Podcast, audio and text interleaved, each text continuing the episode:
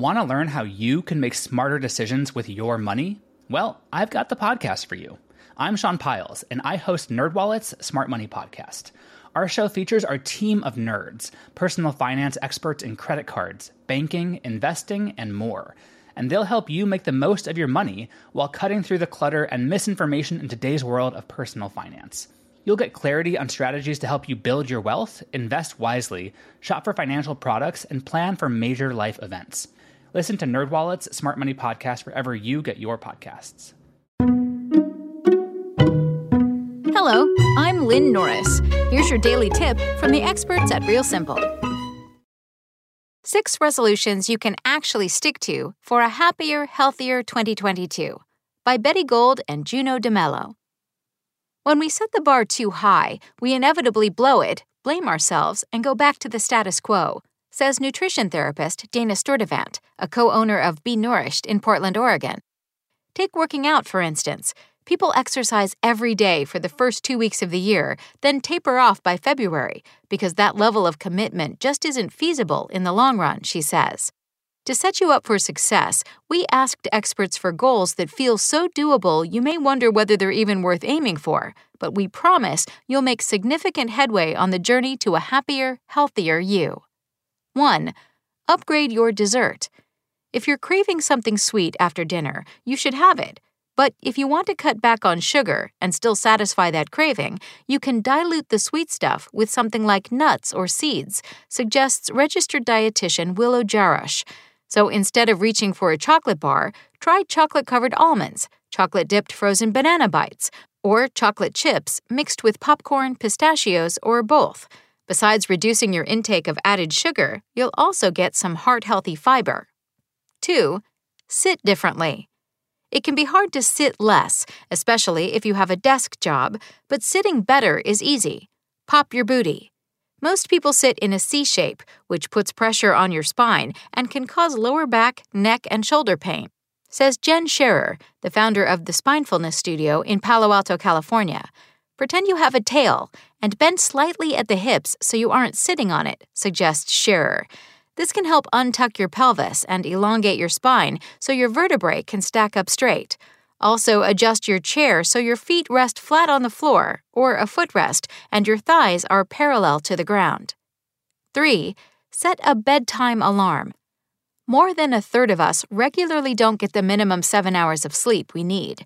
While you probably can't sleep in later, you can go to bed earlier, and the best way to ensure you do so is by setting an alarm for 45 minutes to an hour before lights out, advises Dr. Holly Phillips, author of The Exhaustion Breakthrough. Once it goes off, start your wind down routine, whether that involves taking a shower, making your kids' lunches for the next day, or prepping overnight oats. 4. Check in with yourself mid meal. Dieting is unsustainable especially when you make restrictive, unrealistic rules about what you can and can't eat, says Sturtevant. For lasting health, you want to learn to tune in to signs of hunger, not ignore them. Sipping water between bites can help you slow down and eat more mindfully, as can pausing for a gut check halfway through your meal. To do it, put down your fork, take a deep breath, and ask yourself how full you are and how much more food you think you need to be satisfied, suggests Sturtevant. When we eat with awareness, we get more joy out of our food, and without that joy, it's difficult to feel nourished. 5. Eat veggies at breakfast. Breakfast is often overlooked as an opportunity to squeeze in vegetables, which 91% of us don't get enough of. Try topping your toast with mashed avocado, or adding a handful of baby spinach or sauteed grated sweet potatoes to your scrambled eggs.